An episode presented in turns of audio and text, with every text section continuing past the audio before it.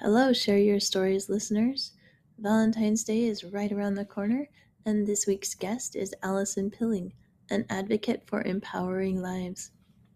She is a mom, widow, mindset coach, and doTERRA wellness advocate.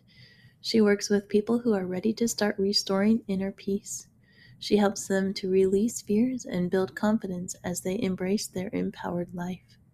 Her recently published book, R.I.P. Restoring Inner Peace A Young Widow's Story of Being Transformed by Love, is available on Amazon and it shares the story of her grief journey following the death of her husband in February 2016. Allison's vision is to create an empowerment ripple effect one person, one family, one community at a time.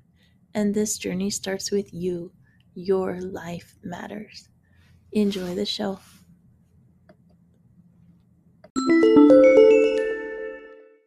Awesome. Welcome to another episode of the Share Your Stories series. This is a podcast experience where we get to explore humanity one heart at a time. I am your host, Jenny Diltz, and I'm the founder of Grieving Coach. My website is grievingcoach.com. So before we started, I wanted to share a little bit behind the series and what got it started. Um, I've been connecting with amazing people, and I've been so fascinated with their stories that I wanted to open them up so that other people can learn as I have learned from people's experiences. And so thanks to the nonprofit organization Reimagine, I have the opportunity to do that through in a podcast format where people can come and experience these stories live just as I have done. And um, so the interviews are recorded in the Reimagine space, and then I take them and edit them and publish publish them as podcasts through anchor.fm. So that's a little bit about the podcast and how it got started.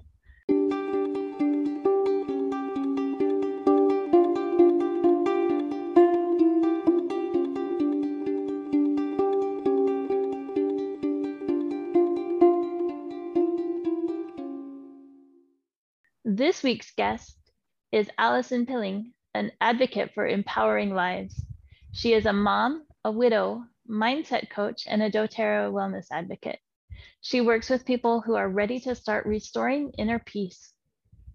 She helps them to realize fears and build confidence as they embrace their empowered life. She is also the author of the upcoming book, RIP Restoring Inner Peace, a young widow's story of being transformed by love. This book contains Allison's personal story of restoring inner peace as part of her grief journey after the death of her husband in February 2016. When a loved one dies, we wish for them to rest in peace. But as survivors, we rarely allow ourselves to do the same. She believes that love connections imprint our souls forever, and she moves forward with acceptance of what is. Allison made the choice to grant herself permission to choose love over fear, allowing herself to be transformed by love. This decision has created a life she would never have dreamed of after the death of her husband. To honor his legacy, she practices releasing fears and embracing empowered action, knowing that her husband's wish for her would be the same as hers for him. RIP. Allison's vision is to create an empowered ripple effect, one person, one family, one community at a time. And this journey starts with you. Your life matters.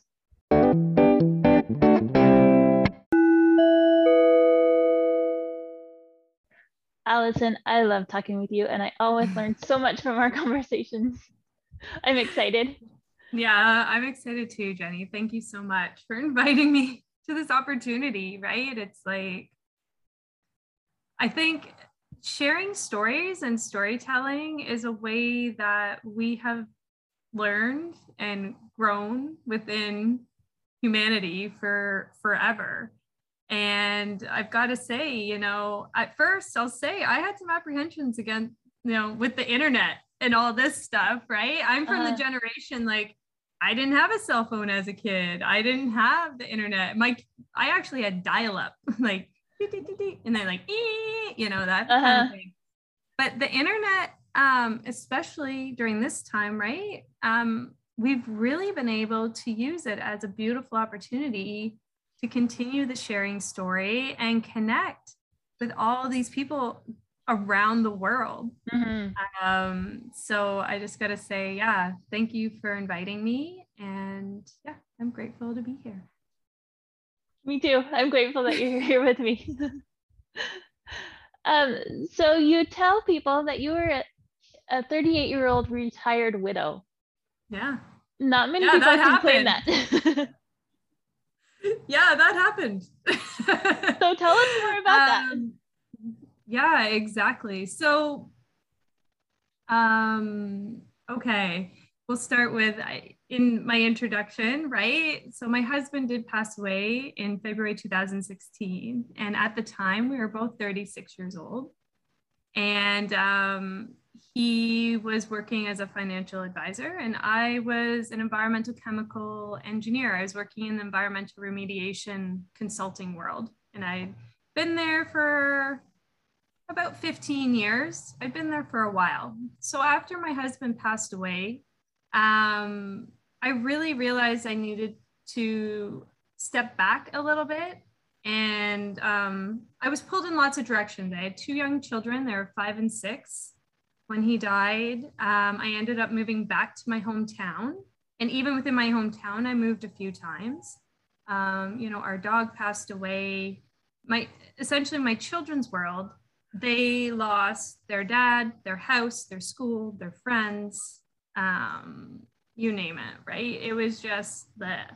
So, about two years after, I started reducing my hours with the consulting firm. And um, I was working, I don't know, around 24 hours a week before I made the decision to leave that career. So, in April 2018, um, I had a real big discussion with my ego, we'll say. and the justification at the time was my family, my children need some some time and attention for our healing journey. My son was really struggling with the moves. He acted more what you would say traditional um, boy behavior, right? Like anger, his sadness drove anger and physical outbursts and that type of thing. My daughter, she withdrew and she created this beautiful stuffy world, right? With her stuffed animals and she'd visit her dad and our dogs there and and everything. And I just kept having these visions that, oh no, what happens if we don't take a breath and really nurture some of this healing journey and our grief and our sadness and actually recognize our loss? Um, what's going to happen in the teenage years because I've been forewarned that those might be difficult. Um, and especially then as a widow, like a solo mom. Um, so yeah, I handed in my resignation. So I I joke that I retired, but yeah, I had always been a career woman. Um, I loved my career. I still do. I love working. Um, and yeah, so at 38 years old, I I retired, I guess. I, I left my with no idea of what I would do next. Mhm. Um, I left my engineering career and uh, yeah, focused on my family. And I've got to say, what gave me the courage to hand that form in was that I was doing it for my children. Um, but once I handed it in, I actually realized I had done that for myself. Um, in that two and a half years, I hadn't allowed myself to actually grieve um, Mhm. my husband's loss. So that was a surprise for me um, when that came up. But yeah, that's that's how I get that fun title, I guess. That's awesome. it happened, yeah. And you know, I sit back and even at the time, like being a 36 year old widow, like how you would never, I never, I'll say it, like I never thought that would even happen. Even when my husband James was sick, I got to be honest, I never thought he'd pass away. I so thought young he too. Yeah. Yeah. He was like an athlete. He ran cross country. He played hockey. He, you know, um, he's a beautiful, kind soul. He was an entrepreneur. He was successful in in all those areas. And um, yeah, when you're young, I guess, and stuff, you just never think that's going to happen to you. And then mm-hmm. it did. It did. And uh, I was like, holy, holy moly. Uh, yeah, this is this is happening. So yeah. it took me a long time to even um, call myself a widow. It took a really long time. Um, I had noticed that I I'd always say um, my children's dad died. Their father passed away. Uh-huh. Um, I disassociated from my grief. I think that was part of my survival. Uh-huh. And um, yeah, even calling myself a widow, that that took a lot of steps to get me there. Mm-hmm. What happened as you started to own your grief and begin your own grief journey? Yeah. Um, so when I think of that first year, year and a half or so, um, I didn't own my grief mm-hmm. at all. I went into engineering project manager mode. I was getting things, I had to do lists. Like I was the executor of a pretty complicated um, estate. You know, thankfully, we had wills. Thankfully, we had things set up. We had done that in our 20s. I don't know why, but we did at the time. James had actually initiated it. And I was like, what? Um, but I'm so thankful we did because you know that that worst case scenario happened mm-hmm. um, so even with those things in place it still was a little tricky because yeah he was an entrepreneur um, we were independent people, right? We had our own separate bank accounts and, you know, just a lot of things to, to tie up, um, put things in order for your household. But then there's also all the communications with families and friends and planning a memorial yeah. and, and attending to your children. Because um, every time there's an event or with the school or with the friends or a holiday, you know you're very you know your dad's not there it mm-hmm. comes to the mm-hmm. forefront in your mind so i think just to get through those days i went into uh, i call it survival mode but disassociated from my grief and because of my engineering training yeah i went into full-on project manager mode i had spreadsheets and, and everything. So it wasn't, it took me a little while to actually acknowledge that I had grief too. Which, when I say that now, that's crazy. Mm-hmm. My partner died. My kid's father died, right? Like, yeah. Um, so I knew like I started seeing it in other things. So um, my body was telling me with digestive issues, adrenal fatigue, um, I was actually scared what would happen if I got sick mm-hmm. when I started feeling the adrenal fatigue. So that's why I was like, whoa, wait a second. You need to slow down and have a look at what's going on. And yeah. I didn't actually start addressing my grief and acknowledging it until a few months after I left my engineering career. And I got introduced to um, like uh, health and life coaching and okay. transformational coaching and I worked with a coach because I didn't at the time I I was in mom mode, super mom mode. Mm-hmm. I wasn't I didn't even know, I'll be honest, looking back now, I don't even know who Allison was at that time. I didn't know what Allison liked. Um yeah. she was doing everything to maintain her house, get her children where they need to be or fed or dressed or whatever, right? Um, calling other people who they need support and supporting them. Um, I thought I was taking care of myself. Like I didn't do that on purpose. But now looking back, it that was that was how I got through those initial um, years. Yeah. Not saying that's right or wrong. That's just what I what I did. And now that I've actually acknowledged that I do have grief, um, yeah, my my body's happy. mm-hmm. I don't know how else to explain that, but like um I feel as though within my life I have some choices. And that's where I talk about that empowerment. So does it mean my life's not perfect? You know, um, you know, stuff still hits the fan. um, we, I'd say one of the biggest parts of me healing and opening up was the acceptance that um, he was actually gone and that that can be important to me right? Like this is my grief as well. I'm allowed i'm allowed to grieve and i'm allowed to grieve james for as long as i want. Mm-hmm. and he can be part of our lives forever. Yeah. I don't have to wrap it in a little bow and put it on a shelf and I would say that um, was huge for me. Um, definitely. I think it's fascinating that you have the different uh, phases of your grief journey. like you were in survival mode for like a year and a half, right?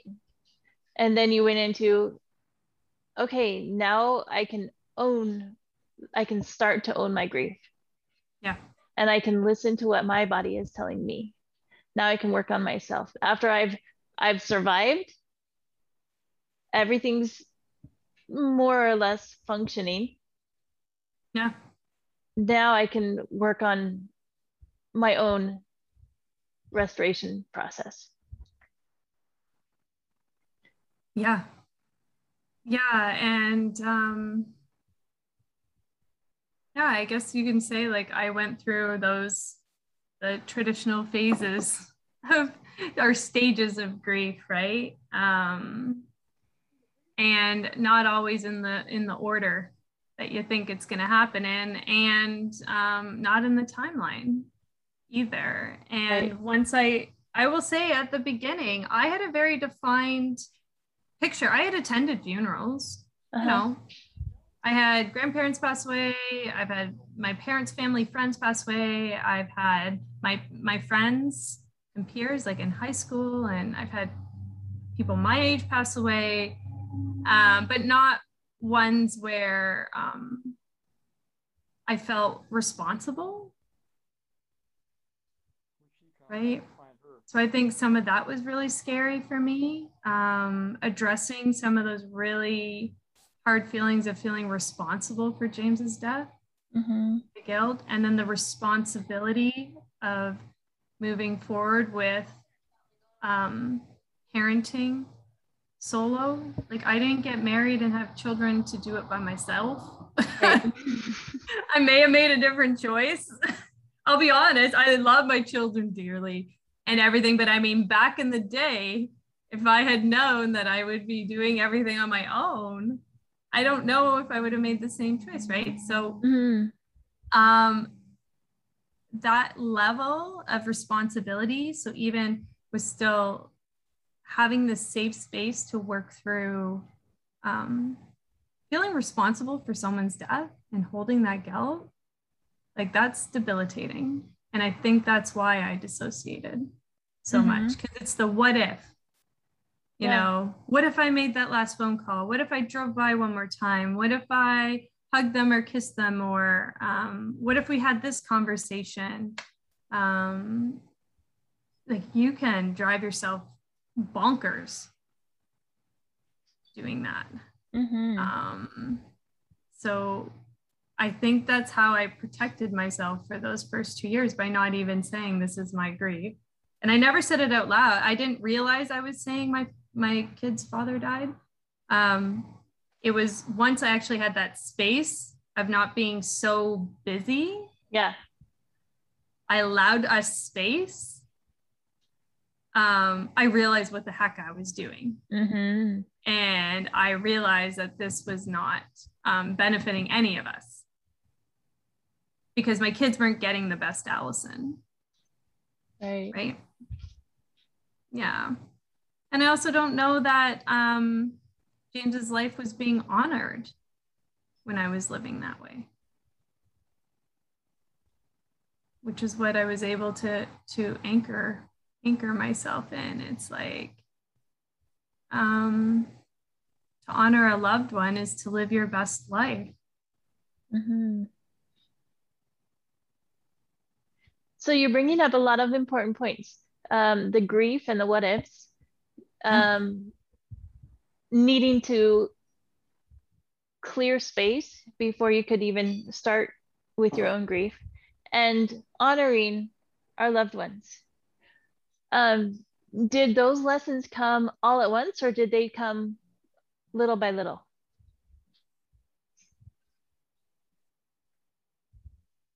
Yeah. Um, I would say along the journey, I, I learned different lessons along the way. So definitely not all at once. They kind of, they trickled in and um, some stuck for a long time and they were big aha moments Mm-hmm. um, that were totally life-changing for me. And um, some of them were kind of, I guess,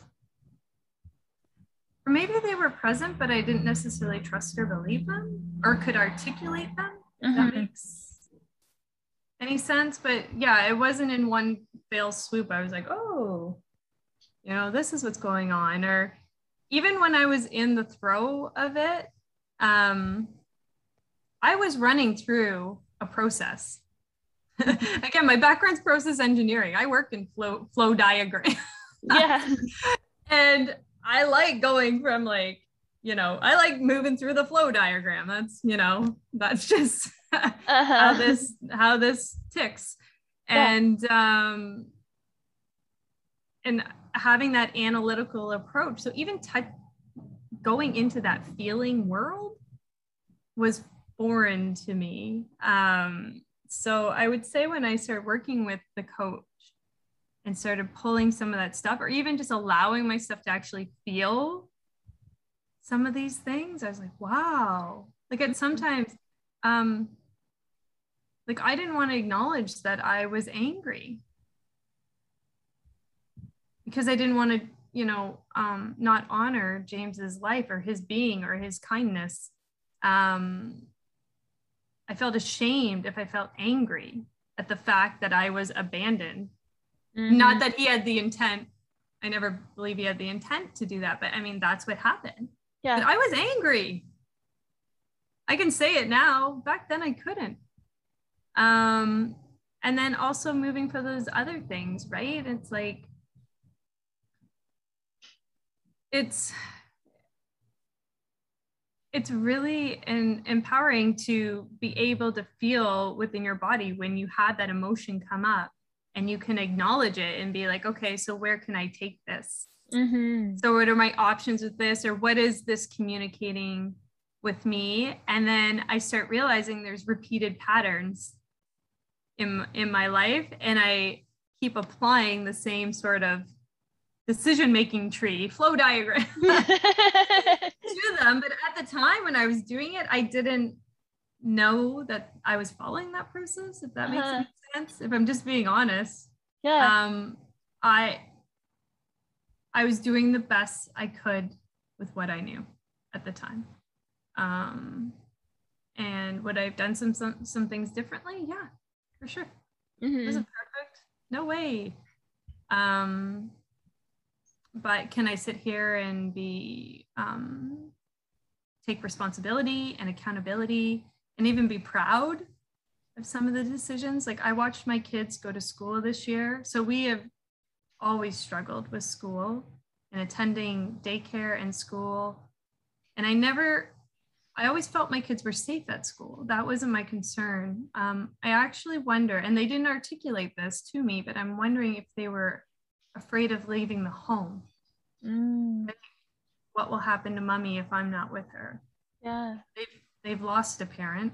So it's not, whenever we talked, they always felt safe in the school environment. And I felt like they were safe. Like I had no concerns about them going to school or anything like that. But every day was a negotiation and a crying and all this stuff. When are you coming to get me? And my stomach's upset and you know, I'm tired. And there was just something um, each day that was giving resistance.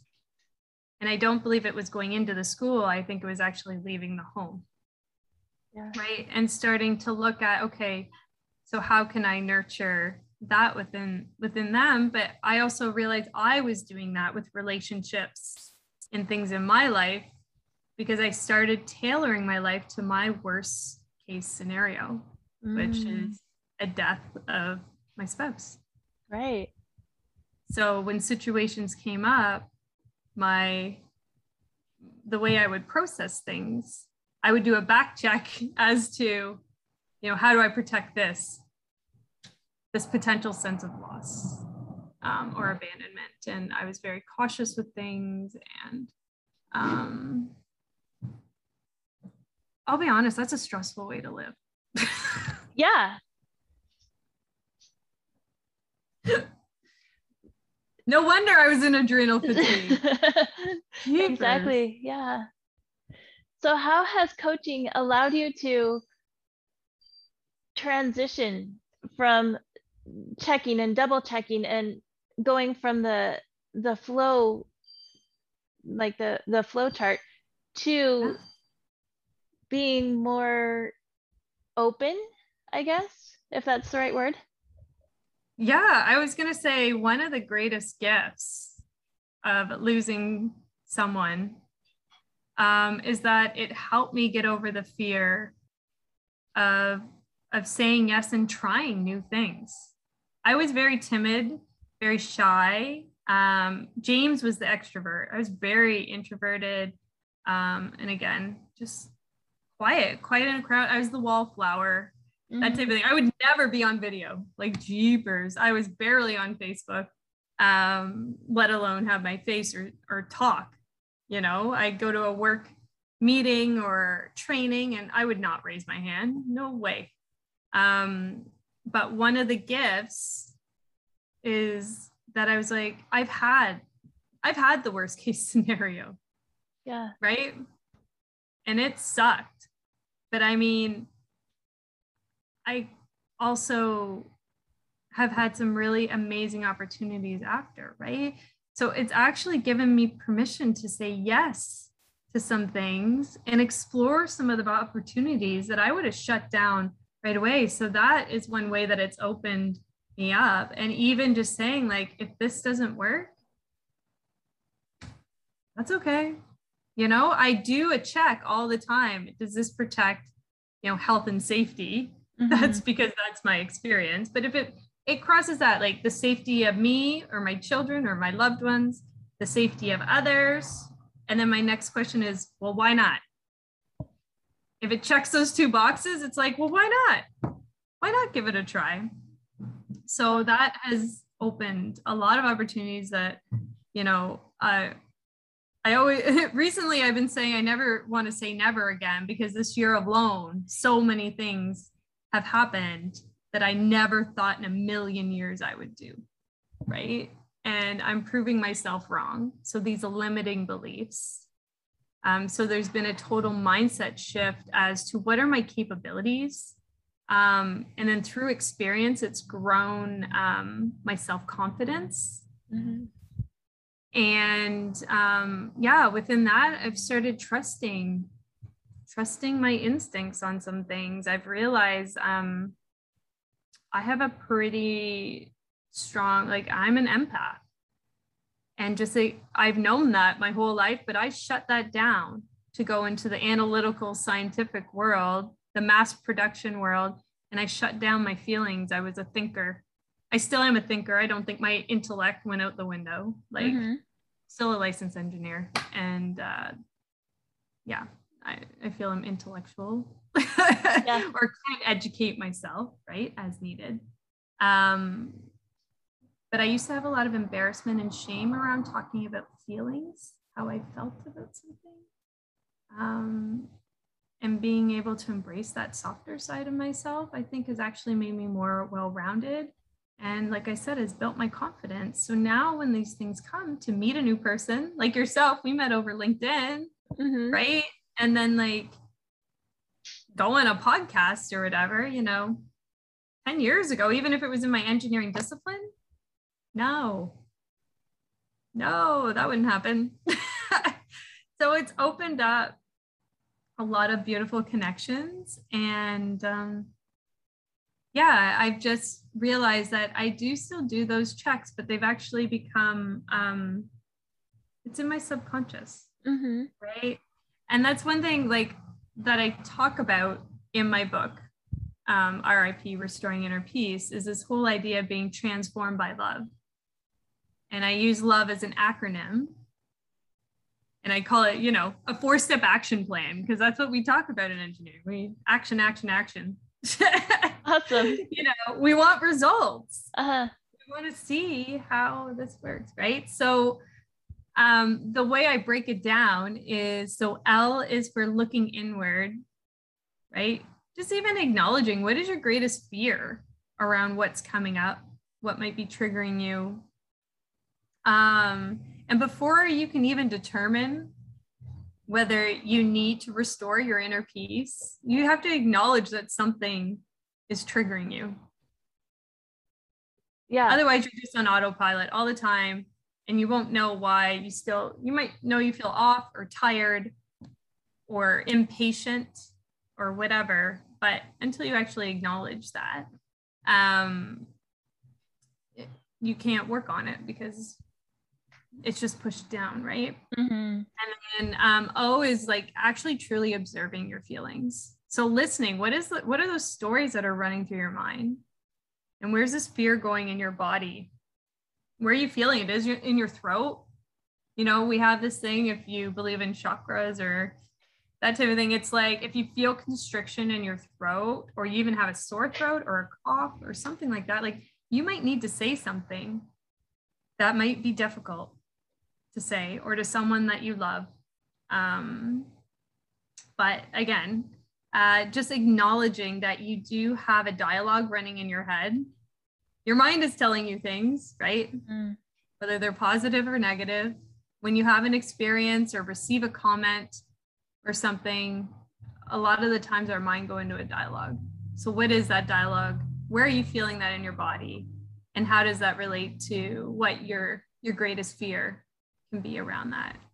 And then just even thanking your body for like giving you that information. Mm-hmm. Right? Because you can't do anything about it unless you know.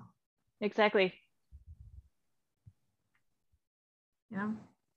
So V is the validating options. So here's where you start, you can get creative and you can brainstorm, you know, you can do that with yourself and whether you journal or you go for a walk or whatever that looks like for you, you can do that with support from a coach, a friend, you know, um, a counselor. Like it can be anyone, right? Your sibling, someone that you trust, your mom, your dad, um, that actually will look at things from a higher level perspective. So you take that step back from those intense feelings and then you say, okay, well, what is actually within my control? Mm-hmm. You know, I don't want to be feeling abandoned anymore. I don't want to be feeling um, unsafe or insecure or, um, you know, I don't want to be angry anymore. What would I rather be feeling? Well, right. I want to create a place that feels safe for me and my family. Okay. So, what are some options I can do for that? Right. So you can do anything from like putting locks on the door, getting a security system, to maybe reviewing your financials, right? Do you feel safe if you can pay your bills? Mm-hmm. Um, getting a dog, like, I don't know. I guess what I'm saying is that everyone is individual, but try and think outside the box. Yeah. And the key point to that is that it has to be something that you can implement yourself right? So you can get support, but it has to be something that you can take responsibility for and accountability. And um, yeah, so like one of the examples I give was my dad was in the hospital, right? And he was quite ill in the fall. And so when I look inward in that, my greatest fear was that my dad could die. Mm-hmm. It was a pretty damn real reality. Um, yeah. So I looked at my feelings and I'm like, okay. So yeah, that's terrifying, right? Um, and then it was almost like, and I could feel it in my chest. You know, I could feel it in my body. It like sadness, like this could actually happen. Mm-hmm. Um, and he was in the hospital, and he was in hospital during COVID, right? So there's restrictions and all these things that we're dealing with. Plus, he's ill. The communication was a little difficult with the doctors. Anyway, I was like, okay, what are my options? So the options were, you know, I can give him a phone call. I can go visit. Mm-hmm. I can call my mom or visit my mom, right? So it's like, what is that feeling I want to um, set have instead of that fear of death? So one of it is I'm advocating for his health and his wishes, right? So that's calling the doctors, that's visiting the nurses station and just getting information um, asking him what he wants. Mm-hmm. Sounds crazy. But that made me feel as though I was acting on his behalf, right? Yeah. And gave me some peace. And then when you start even going to help my mom or make dinner with my mom or just spend time with her, I was like, that was also a way I could support my dad, right? Mm-hmm. If that makes any sense because he wasn't there with her. Right. Yeah. So they don't have to be complicated things, right? It could just be calling my dad and say, Hey, I love you. Have a good night. It doesn't have to be complicated. And then that brings us to, yeah, the last step is E is the empowered action. So it's choosing that one small action that brings you closer to that feeling that you want. So in that example, I wanted to feel I'll just say it, I wanted to feel like a good daughter. I wanted to feel uh-huh. like I was supporting my family um, and advocating my dad's wishes. Yeah. Um, I wanted my dad to feel loved no matter which way this went. And I was like, I didn't know if I have 20 more years with him or two days. Mm-hmm. Um, so I was like, what was within my power at that time? And as I said, like I had a lot of options, even though we were in a very restricted time of life. I still had a lot of options. So I guess that's one of the take home messages is, um, you know, when you take some time to actually acknowledge this stuff and work through a, this process, apply this process, um, you may be surprised with perspective once you pull out of that initial fear, what options you may have. Mm-hmm and you might have some more choice than you, you thought. As you were um, telling about your experience with your dad, I was um, I was seeing a twofold um, purpose or mm-hmm. two purposes that you were working on. One was advocating for him. Another was keeping your connection with him. Yeah. You said that you it was your biggest fear to uh, fear of his death. But through your actions, you were able to remain connected with him, mm-hmm. as well as advocating for him. So it was serving him and also serving you. Yeah. Yeah, it was a it was a very strange experience. I actually had a neighbor ask me, she's like, You must be so stressed out. Like, your dad's in the hospital, it's COVID, it's this, it's that, it's a. And I was strangely, I was in a at peace because I knew I was doing what I could uh-huh. and that it was coming from love. Um, and I knew I only had those moments to do certain things if that makes like there was a there was a calm within the chaos. Right. Um and there was a clarity. And it was like no today is my day to visit. So i'm going to visit my dad. You know the next day might be my mom. So maybe i do the phone call to my mom or the phone call to the doctor but like because I was clear in my role or what was actually within my capability and control, I cannot control whether my dad lives or dies. Mm-hmm. Um, and I also anchor back to what are those biggest regrets we have, right? In those last moments. It was, I didn't do something, I didn't say something.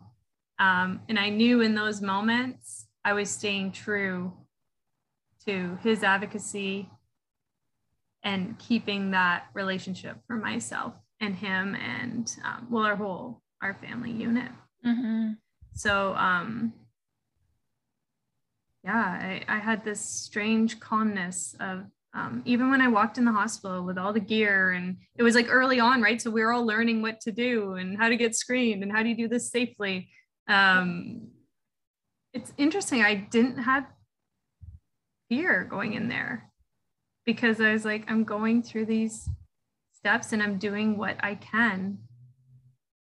Like I felt like I was showing up, I guess. Mm-hmm. Do you think? Only... Yeah, go ahead. Well, that just comes, I think, from building confidence too, right? So it's from doing these things, having these life experiences where you stay true to what your inner message is and you actually have some results. Like for me, I, I do need some validation. Um, and so I've had some experiences with that now that I was like, no, like, yeah, I, I still look back and I was like, no way. I, like I did not want my dad to die at all. Mm. But I also know that I wanted him pain-free, comfortable, you know what I mean? Quality of life. Um, and that type of thing. So I just really focused on what I had control over, mm-hmm. um, which were some pretty, at the time, what I had the ability to do was some very um, small actions, right? Yeah. Do you yeah. think you would have been able to have that calm in the chaos without experiencing James's death?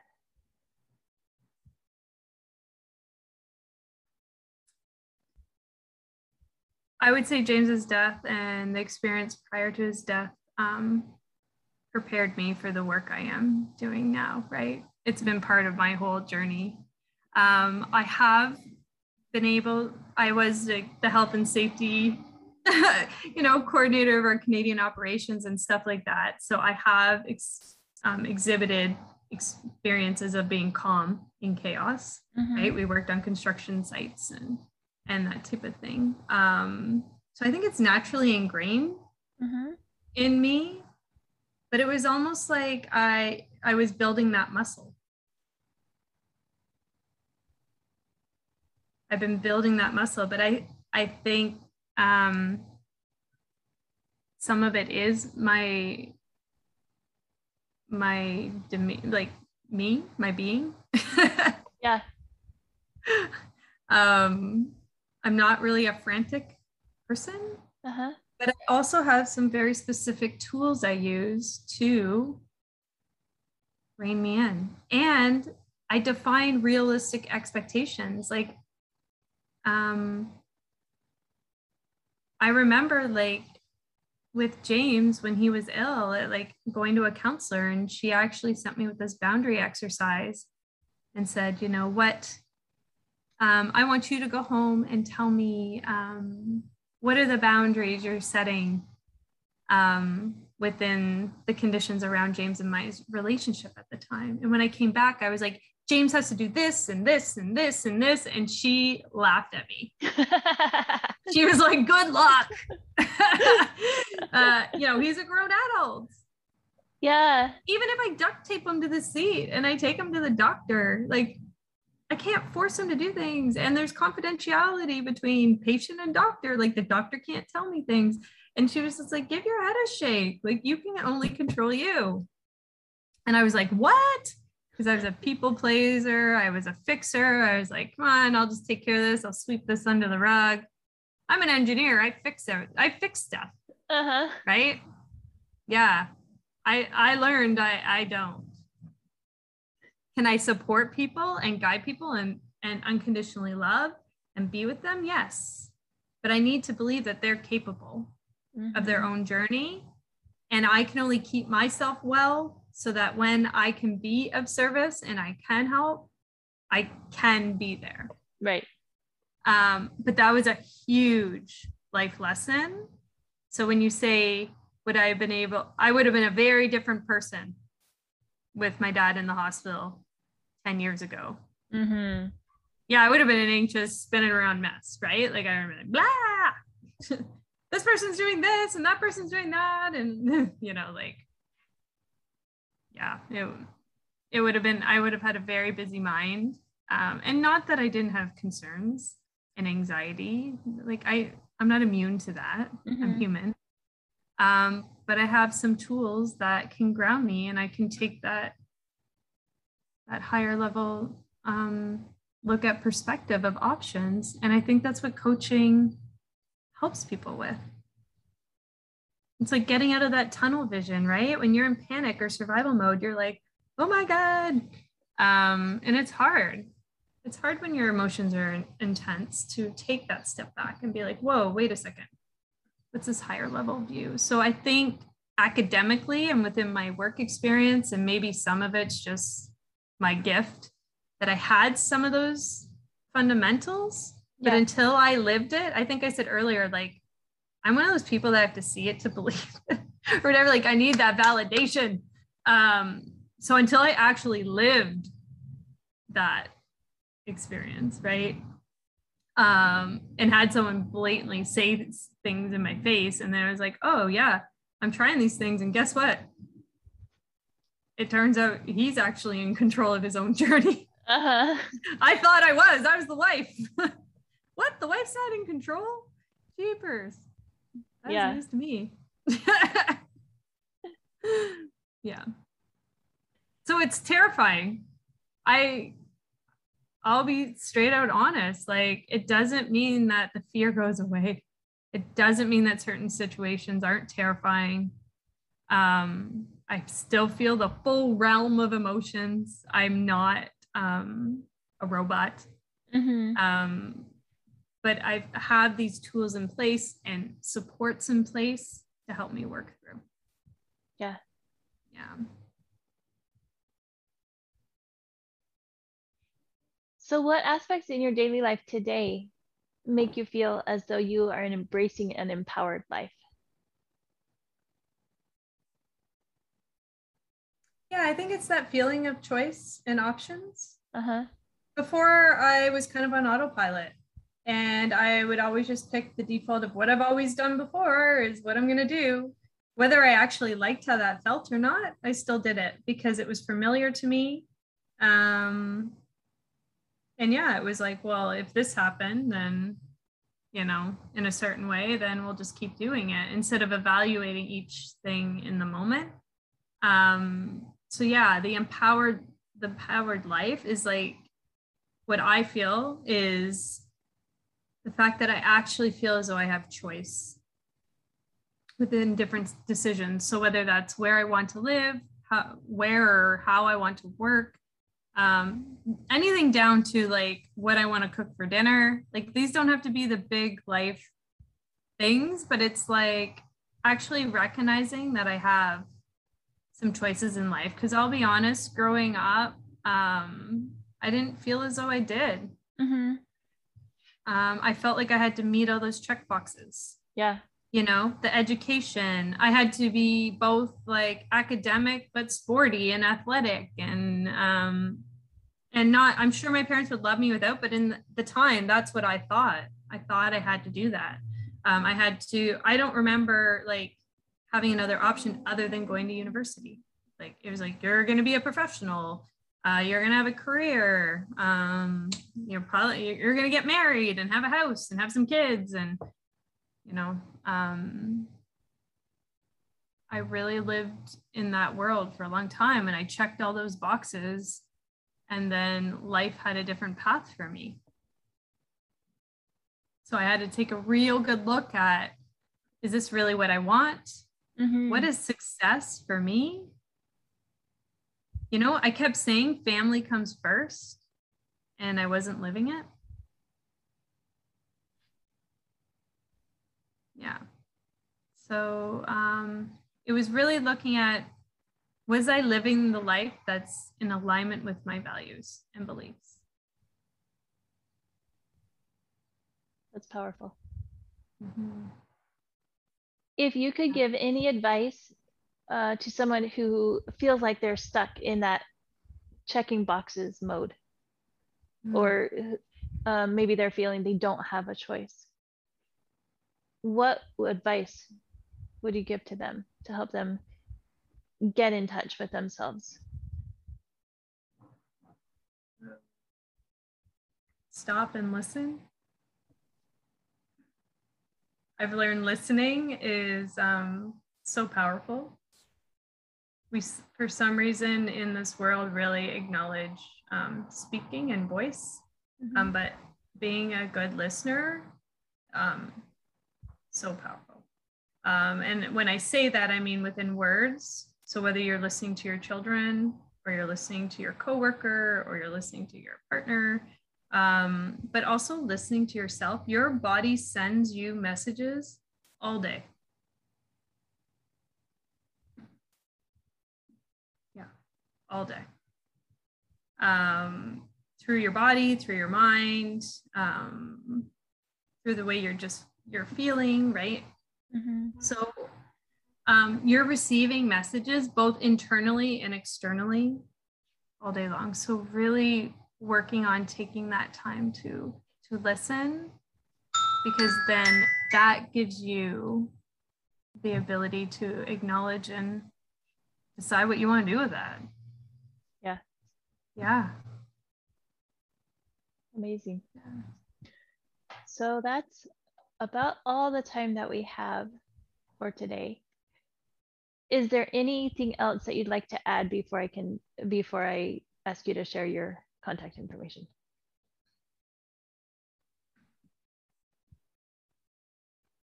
One of my main messages is to just know that um, you're not alone.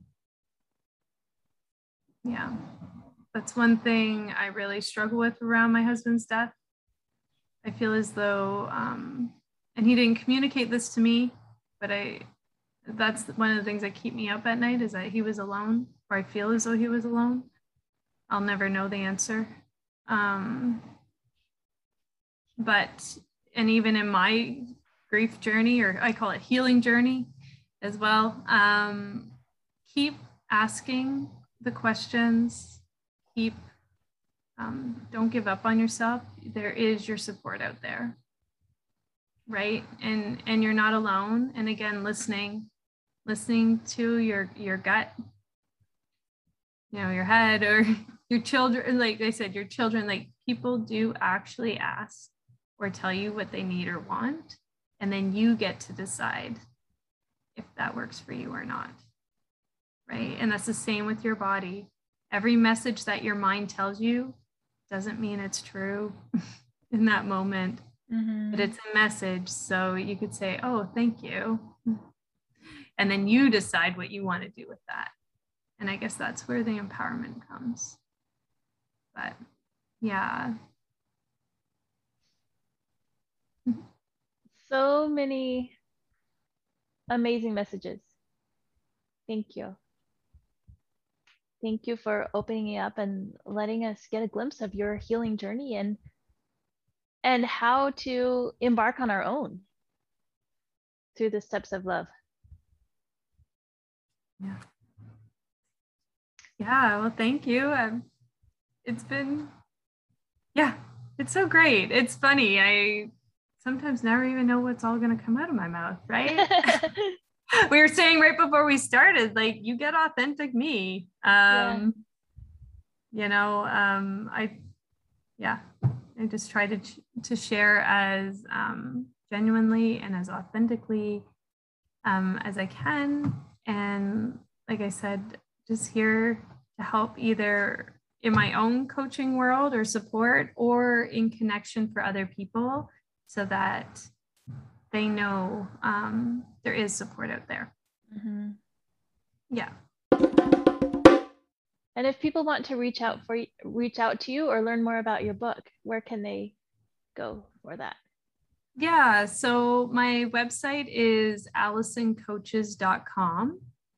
And on there's information about me if you want to check that out. Um, there is a link, like you can actually sign up to be on my early bird list for my book launch. So essentially when I when I publish it, you'll get an email that says um, that it's been published and available. I'll do a digital copy and a paperback copy. And when you sign up for that list, you do actually get the Transform by Love four step action plan. So it's just a free download gift um, for showing support and interest. So that's part of that. And that's probably the best place to get a hold of me because it has my contact information, my email, my, my phone number. Um, you can you can set up a discovery session with me um, if you're looking into mindset coaching. Um, there's some connection with my doTERRA wellness um, practice. So um, yeah, the allisoncoaches.com is the best place. Wonderful. Mm-hmm. Thank you. Anything else? No, I think I feel full. I do too. How do you feel? I feel full and very um I guess full is the right word. Yeah. Like full of gratitude and uh, wisdom and light and excitement too to yeah. move forward in my own journey. Yeah, it's one of those things that um again, what I say sometimes when we're anchoring through deep grief and and that is what would my loved one want for me? Yeah. You know, it's the same as I would want for them is that their pain is gone. Um, so um, when I when I think about that, I try to push away, you know, that guilt or shame or whatever that comes up if I am if I actually am laughing and enjoying life, right? Because the truth is, my husband would want that. Mm-hmm. Um, I know he would. And uh, I would want the same for him. So it's it's like granting yourself permission to um, to live to live an empowered, fulfilled life. Um, and that is what the gift of our short time here on earth is. Like I learned, unfortunately, that you know, growing old is a privilege. Mm-hmm yeah, it's not your right, it's a privilege. And um, not all of us get that. So what do you what are you gonna do when you're here? Why not? right? Exactly. Why not? If it doesn't harm yourself or someone else, why not? mm-hmm. And I think we will end on that note. Why not? Yeah. So if you enjoyed this next time, join us next time um, in our journey of exploring humanity one heart at a time.